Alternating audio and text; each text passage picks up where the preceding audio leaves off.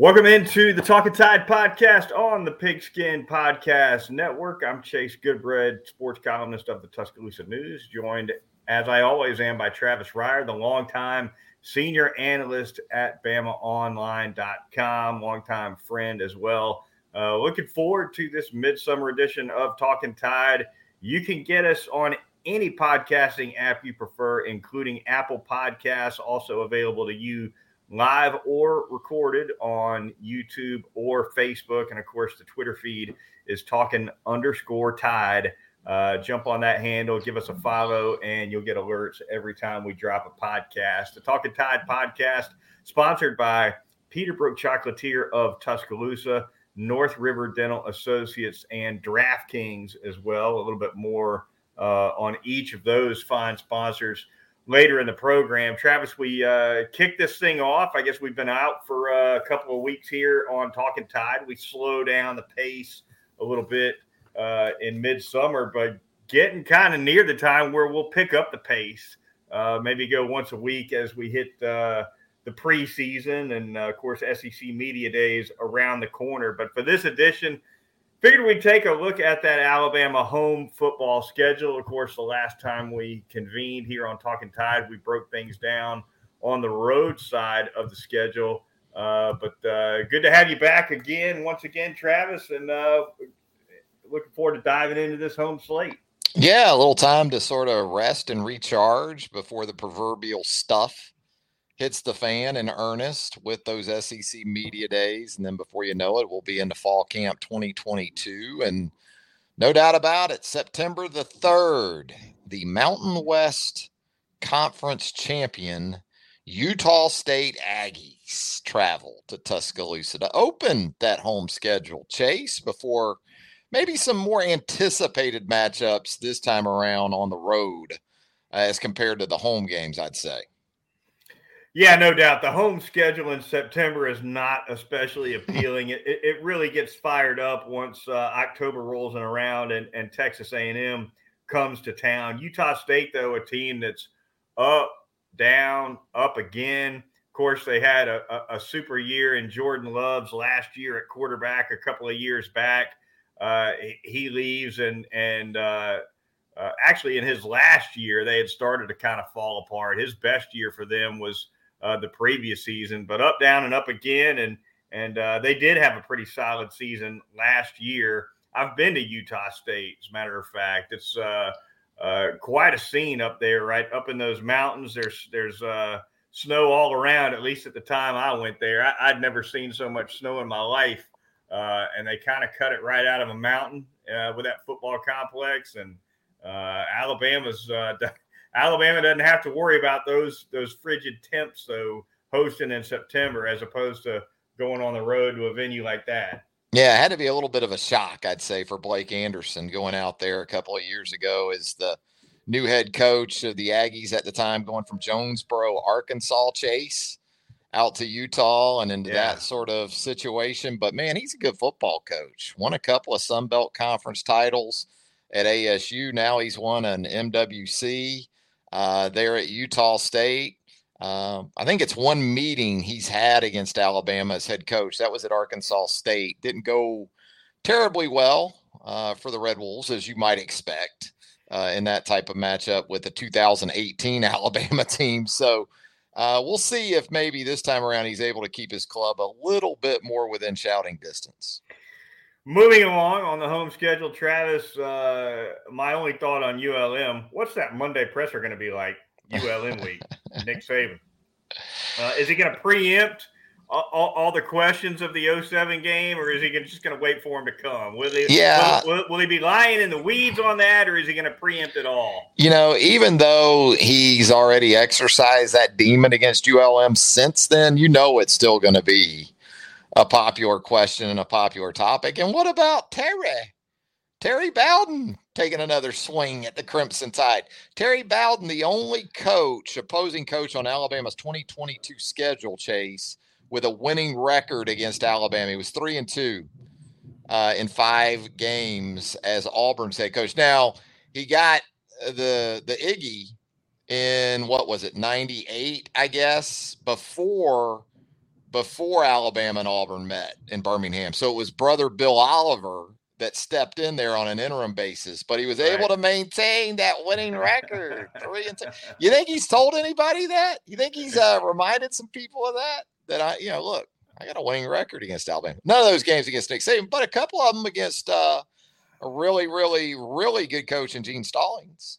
He won't be saying that in front of any microphones, but uh, may, maybe a little bit of person to person reminders. Yeah. What are the Bow? What's the Bowden family as head coaches? Tommy took an L in 08, right? He did. And he did. Bobby got Nick in 07. He got we at that game in oh Jacksonville. Yeah, he sure did. The game he was sure vacated, did. I think, by both teams. That's how bad that 07 game in Jacksonville was. Both teams vacated it like it never happened. Yeah. So uh, you you and I might have tailgated on the clock. Yeah, we did a little bit. B- we did a little bit. We were a little out of it ourselves. Great yeah. time that one. Yeah, I, I, think uh, I think the Bowdens go to one and two against Nick Saban. Maybe after this one.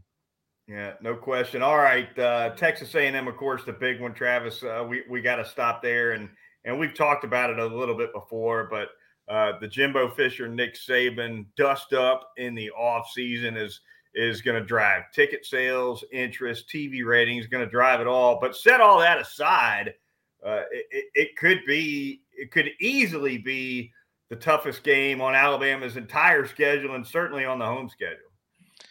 Only home game in the month of October on top of everything else because you got Arkansas on the road on the first, you got Tennessee on the road on the 15th, actually two home games because Mississippi State is at home.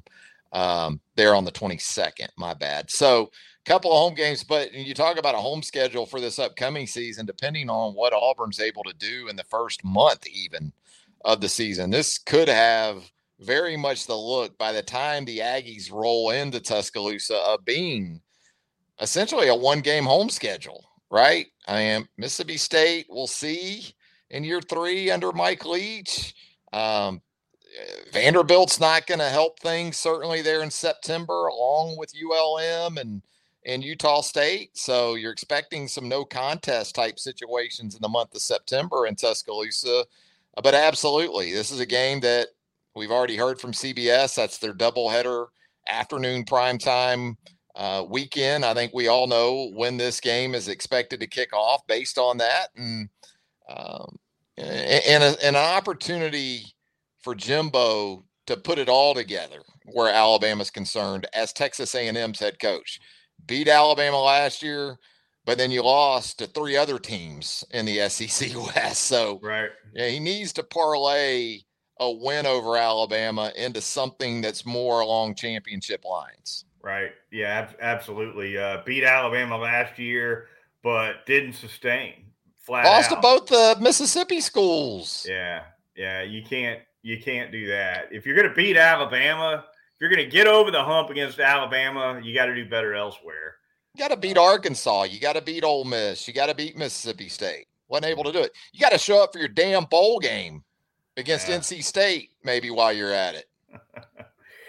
Mississippi State, you mentioned uh, the Bulldogs will be coming to town as well. Austin Peay will be the uh, annual tune-up game ahead of the Iron Bowl. Auburn comes to town. Of course, uh, Auburn always in Tuscaloosa on those even-numbered years, Travis. And so uh, Bryan Hart. What about Brian Harsin coming into this game? All that went on with him, and it's been kind of quiet this summer for him. He'll be asked in a, in a week or so, uh, certainly at SEC Media Days, about the, the uh, window in the winter where, where he was potentially going to be ousted as, as, Auburn's head coach. Ultimately, did not happen. Uh, but you think Brian Harsin wouldn't have a, a, an extended middle digit for a couple of folks down on the plains if he were to pull an upset at the end of the season in Tuscaloosa? Oh wow! I'm just wondering if he's going to get to the end of the season though. Chase, is this going to be another interim? Type situation uh, in a game against Nick Saban in Alabama once you get into November. Uh, I look at even a couple of three game stretch that Auburn has there October 1st, October 8th, October the 15th. And I'm thinking by mid October, we're going to have a pretty good idea what the deal is with Brian Harsin in terms of potentially being around for a third season. I it's just tough to envision that right now, as much as anything because of the attempted coup in the offseason.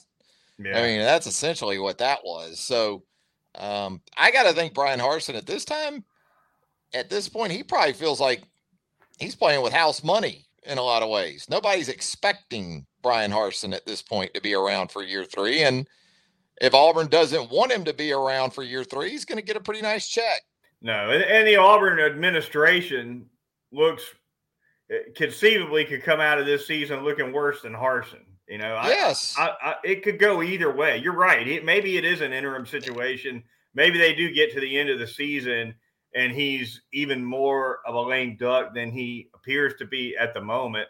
The flip side of it is if he manages to rally and win some games he's not supposed to win. Yeah. That's that's double the egg on the face of the admin, right? Yeah, it is. Um, it's just kind of hard to pinpoint where those wins are going to come from. And, you know, we talk about it from the conference perspective, and understandably so. We're talking about the best league and in college football in the SEC. But I think that Penn State game early in the season at Jordan Hare, I, I think you'll get a pretty good indication after uh, maybe the events of of what goes down in that one after uh, after we saw Penn State get that close win. It, it, it, last year, the win over Auburn, I think if you're an Auburn fan, you came out of that one in Happy Valley thinking, you know what? We lost the game, but we were right there, had a great shot to win. This is year one of a new head coach. There were some positives to take from it. Uh, this time around, anything other than a W uh, to cap that two game set, and the Wolves are going to be out. Moving on here on this edition of the Talking Tide podcast, going to touch on the latest in recruiting for Alabama football. Travis, you and I don't often discuss the recruiting front here on Talking Tide, but uh, since you and I last sat down for a Talking Tide episode, a flurry of commitments for the Crimson Tide, uh, six of them, as a matter of fact, for the 2023 class another one, Perry Thompson, for the 2024 class. So you count him, it's seven altogether here in the last couple weeks. And Alabama's jumped just with that flurry. Uh, Alabama's jumped in national rankings from the late 20s to, I think, 17 or 18, maybe, depending on what service you're looking at.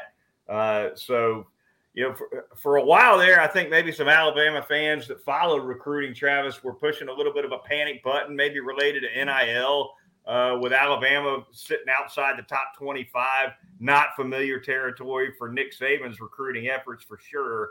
But as we know, Travis, you and I covered recruiting uh, back before it was fashionable to cover when it was recruiting. in print all the time. when all right. you had was print recruiting. It's a marathon, not a sprint. Yeah. And, I think that's that that's the takeaway from these last couple of weeks. Yeah, and you go through the camp season. That's always a big part of the process from an evaluation standpoint for Alabama. And you look at a couple of the commitments that Alabama's picked up just of late. A guy like Brayson Hubbard, uh, the athlete prospect from South Mississippi down at Ocean Springs High School, is a guy no one was talking about. He goes to Alabama camp, lights it up, gets an offer was headed to play baseball at Southern Miss and more of a high school quarterback, but Alabama sees him as a safety. So it just shows you Alabama still continues to do its diligence in terms of the evaluation process and how much the month of June is a big part of that. But you know, they've done some nice things at the junior college level. You talk about some maybe retro recruiting. How much do you hear about junior college guys these days? And Alabama has gone out to get arguably the top two junior college prospects for the 2023 cycle, and Malik Benson, the outstanding wide receiver from Hutchinson Community College, and then also Justin Jefferson, the linebacker from Pearl River Community College over in Mississippi. So, little JC recruiting. Chase, we don't hear as much about that these days with the portal. Is the portal killing JUCO recruiting? I think it's killing high school. I think it's killing JCs. I think what's also been interesting these last few years for sure is COVID and how that interrupted the evaluation process. And, you know, I think there are probably some kids that benefited, believe it or not, from COVID and that maybe they weren't as evaluated as thoroughly as they had been previously. So some offers were made to some players, some prospects that if they had gone through the typical process, mm-hmm. maybe they don't get those offers. Right. Then there were some kids undoubtedly overlooked. And maybe a couple of these kids went the junior college route because that's essentially all they had between COVID, the extra year, the portal. Uh, and now you're seeing the other side of that with a couple of these guys uh, showing up in the 2023 cycle. What about you? Yeah, I agree. I, I, think it is interesting that Nick Saban's gone uh, to the JUCO ranks for a couple guys. Benson, I think, is the number one wide receiver recruit in the JUCO ranks nationally. So mm-hmm. uh, potentially a really big pickup there for the Crimson Tide. Uh, Tony Mitchell, the cornerback out of Thompson High School, a really highly recruited uh, guy as well, six foot two. Uh, so long and lanky. That's Lank. the way. That's that's what they're looking for at that position now, Travis. If, if uh, I don't think the five ten corner is a dinosaur just yet, uh, but that position's getting longer and leaner. There's it no is, doubt. and then you also like the potential for some guys to play safety if they need to. Right, six yeah. two. Uh, those are guys that you can sort of project at every spot in the secondary with the way Alabama uses guy between guys between corner and safety and star and money in those positions. So Mitchell looks like as a five star, he's certainly got that sort of versatility and a lot of versatility throughout the class. I think, you know, you said it earlier. I think some Alabama fans have been a little anxious here in the last month or so, but I think even in the coming days and weeks with the camps behind and visits behind in the month of June, you're going to continue to see dominoes fall at a pretty good pace. All right, one final note on the recruiting front uh, sub- uh, subtraction for the Crimson Tide signing class. Elliot Washington, four star safety, uh, has flipped, had been an Alabama commitment. He, uh, for the moment anyway, has changed his commitment to Penn State. So, uh, yeah, that's not going to change, I don't think, from what I understand. He'll he'll probably be a Nittany Lion, even though he's a legacy, you know, with That's his right. with his father. Basketball. Yeah, That's right. All right, the Talking Tide podcast on the Pigskin Podcast Network. Moving on, we're going to thank a couple sponsors here uh, really quickly. Then we got some uh, interesting notes for you on the back end of the podcast. First, though, we're going to tell you all about North River Dental Associates and Dr. Jack Smalley that great staff of dental hygienists he's got conveniently located at 1100 Fairfax Park, right off of Watermelon Road, for all your dental needs, your family's dental needs, dentures, pediatric dentistry, laser dentistry, cosmetic dentistry, porcelain veneers. They do it all at North River Dental Associates. Also, doing teeth whitening services. That's always popular.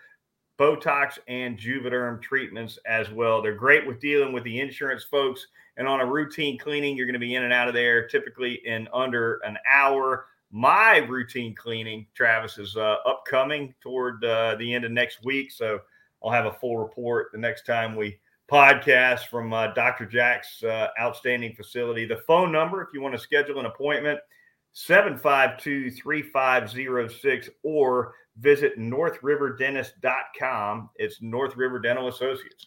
Going to tell you about Peterbrooke Chocolatier right out there at 1530 McFarland Boulevard North in the Indian Hills section of Tuscaloosa. We were talking about camp season. It's still camp season at Peterbrooke Chocolatier. That's right, 205 752 0211.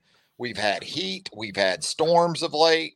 Hey, one thing you can count on for those youngins of yours is the indoor AC and just a tremendous amount of fun at the Peterbrooke Chocolatier camps ongoing through the month of July. 205 752 give them a call. They'll get you set up still booking up camps through the month of July.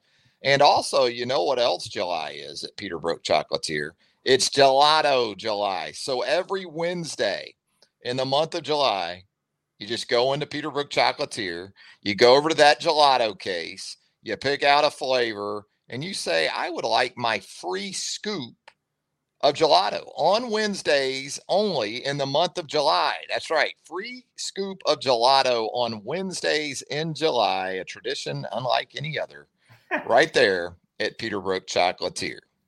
Call it gelato. Yeah, there you go. I like that. There yes. you go. Yes. All right, finally, going to tell you all about DraftKings. That would be our corporate sponsor. The action never ends at the DraftKings Sportsbook, especially this summer, with tons of ways to bet on all your favorite sports. You could fuel your fandom and feel the heat of the season like never before. Right now, download that DraftKings Sportsbook app. As a new customer, you'll get a risk free bet of up to $1,000. That's right, make your first bet uh, up to $1,000. And if it doesn't win, you'll get another shot to cash in. So there you have it at the DraftKings Sportsbook. Download it. Use the promo code TPPN. That's the Pigskin Podcast Network acronym. You see, if you're watching on Facebook or YouTube, you see that logo right there. Uh, make your first deposit, get that risk free bet up to a $1,000 with promo code TPPN only at the DraftKings Sportsbook. And Travis here as we close things out in the final minutes of the Talking Tide podcast.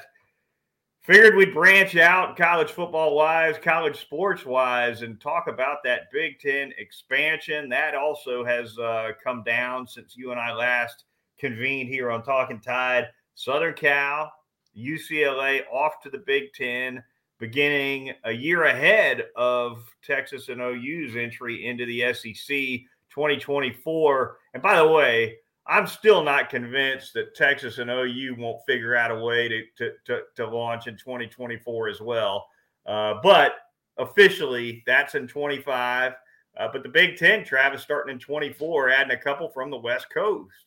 Very interesting. Uh, not exactly geographical fits, I would say, but um, this is where we're at. I mean, you kind of figured this is where we were headed after the news of Oklahoma and Texas jumping from the Big 12 to the SEC. So everybody's trying to brand up at this point and kind of figured that the two conferences that would stand above the rest would be the SEC and the Big Ten. Whatever happened to that alliance, though? Remember we were going to have this alliance? Yeah. no, no, no, sure. no. Yeah. Yeah. Yeah. We're going to have our alliance, you guys can have your alliance. Yeah. So that uh, was all about like academic interests. Remember, yeah, academic. Sure. oh man, this is where we're headed, you know, and it, it, it brings about that gnashing of teeth and that, you know, it's that time of year on message boards and uh, radio and podcasts. People are, I'm just about at my wits' end with mm. college athletics between all of this expansion and realignment, NIL, transfer portal. Everybody Chase, chases just about had it until yeah. September 3rd. yeah, yeah. They, they, they, forget all about all the troubles. Yeah, it's funny. About, it just goes away, you know? What about those cross country flights from LA to, you know, Mar- look, to Maryland, Travis? Hey, tell Penn it to the State University of Hawaii. All right. Tell it to the University of Hawaii. You know? Yeah. I got a kid back out there at UH. And uh UH, just to go from Honolulu to California to LA is a five hour flight. So cry mm. Hawaii or river. Everybody else.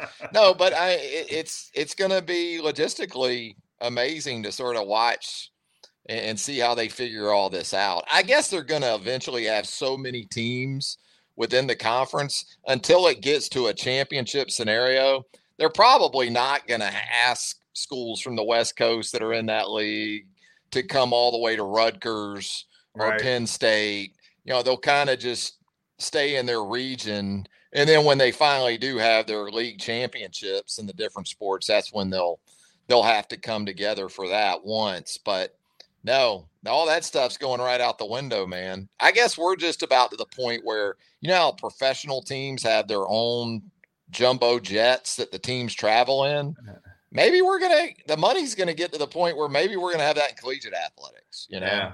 like yeah. Alabama has its own 737, a couple of them to put teams on. Who the hell knows? What about Notre Dame? What's their move right here? It doesn't sound like much, does it? Well, no. I mean, it's just going to have to be. Still, all they got to do is we're still not phone. to that point where Notre Dame probably feels like they have to jump, and so it's just going to have to be such a one-sided deal that favors Notre Dame um, for them to still do it. It sounds like at this point. And look, the ACC may need to pimp itself out to Notre Dame more than ever without Notre mm-hmm. Dame fully committing to that league. We'll see. Right. But no, I Notre Dame and the Big Ten makes the most sense, obviously. Uh, but right now, it doesn't sound like the Irish is is all that motivated to to make the move. The ACC struck that long term TV deal rights rights deal with their schools. I think they're locked in till the mid 2030s, right? 2036 maybe is the end of that TV rights deal in the ACC. Travis, which does a couple of. Th- I mean, they did it for stability and they got it, and that's great. You lock you lock everybody in, but at the same time five years from now, ten years from now, isn't that isn't that deal going to look a little stale compared to what the Big well, Ten and the it, SEC? if they lose Carolina and Clemson and say Florida State and some of their top brands to other leagues, I, I, I would say it, it might look good with what's left. Although I, I wonder if there's something in those contracts. Okay, if if you lose these schools or this many schools to realignment or to other leagues, does that void the commitment from say ESPN mm. to the mm. ACC? You know what I'm saying? Yeah. Based upon losing teams.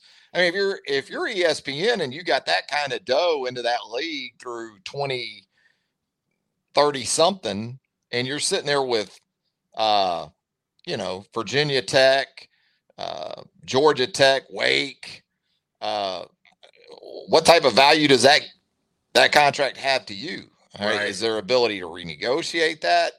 You know, ESPN's going to end up being the big winner because there's still going to be content, and they may end up being able to buy it for even cheaper, where some instances are concerned, than they already pay for it. They're going to pay more, no doubt, for the SEC. They're going to pay more for the Big Ten.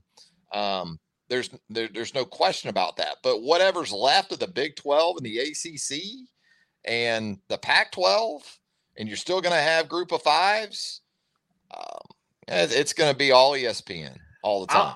I, I, will, I want to know what those exit fees would be for an for an ACC team to bail on a rights deal that goes another 12 years. I mean, good lord, the, the, the, the, rights fees for a for uh, Texas and OU to come to the SEC they only had to buy, I think, two years worth of TV rights, and that was uh what 70 80 million a piece yeah, it was, to get out of what's what's what's the cost going to be to get out of the ACC that's, that's it, well be, because of the length of the deal it's it's a great question.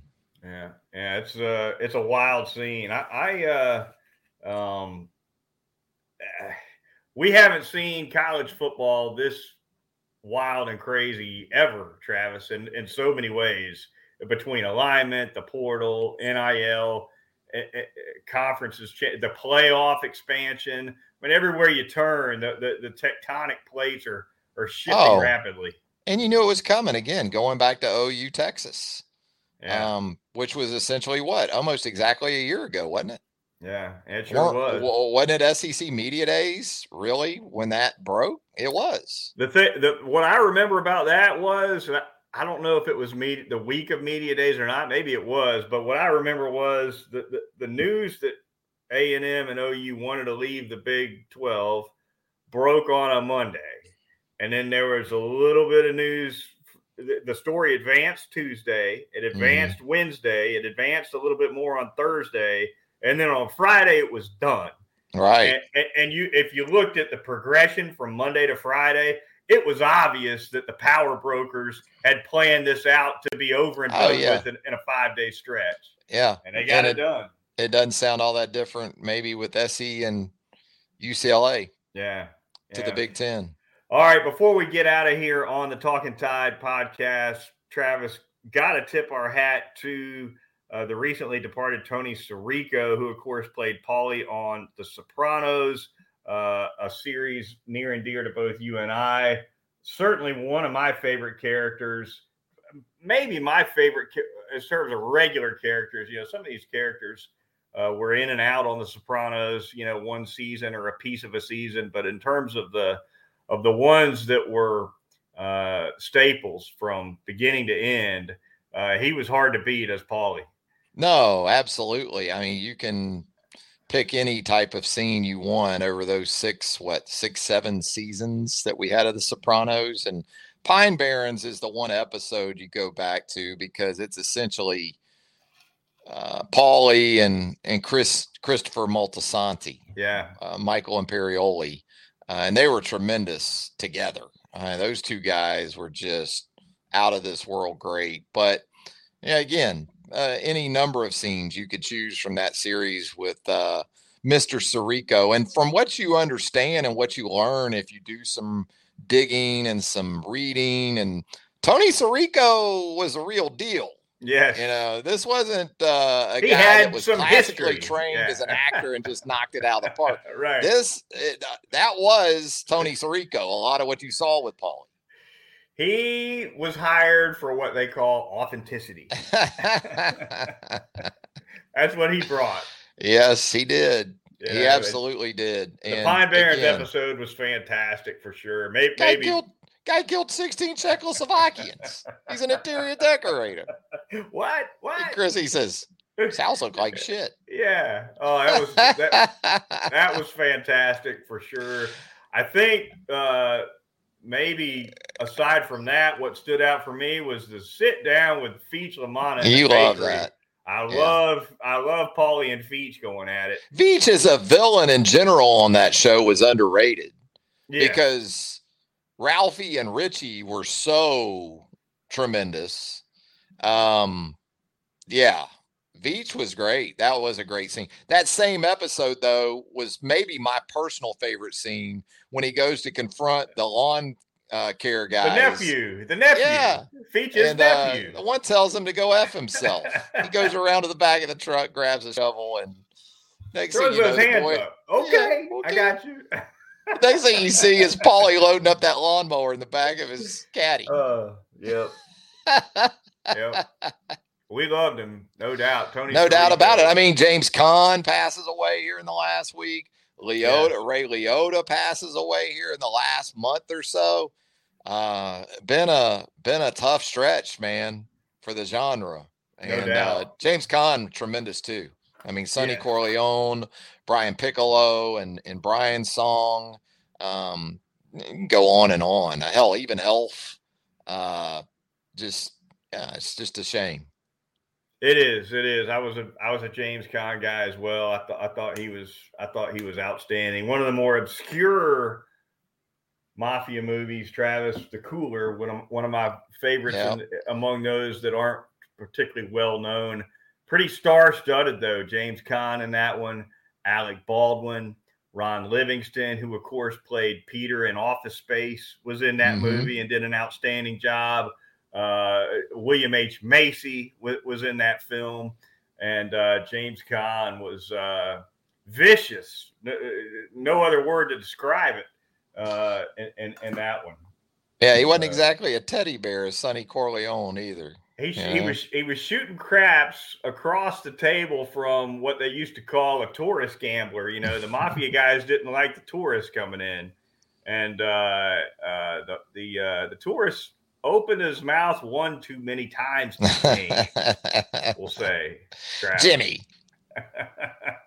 Oh gosh, something All right. else. All right, that's going to do it for this edition of the Talking Tide podcast for Travis Reier of BamaOnline.com. I'm Chase Goodbread of the Tuscaloosa News and Crimson Cover Television. Be sure to join us next time right here on Talking Tide.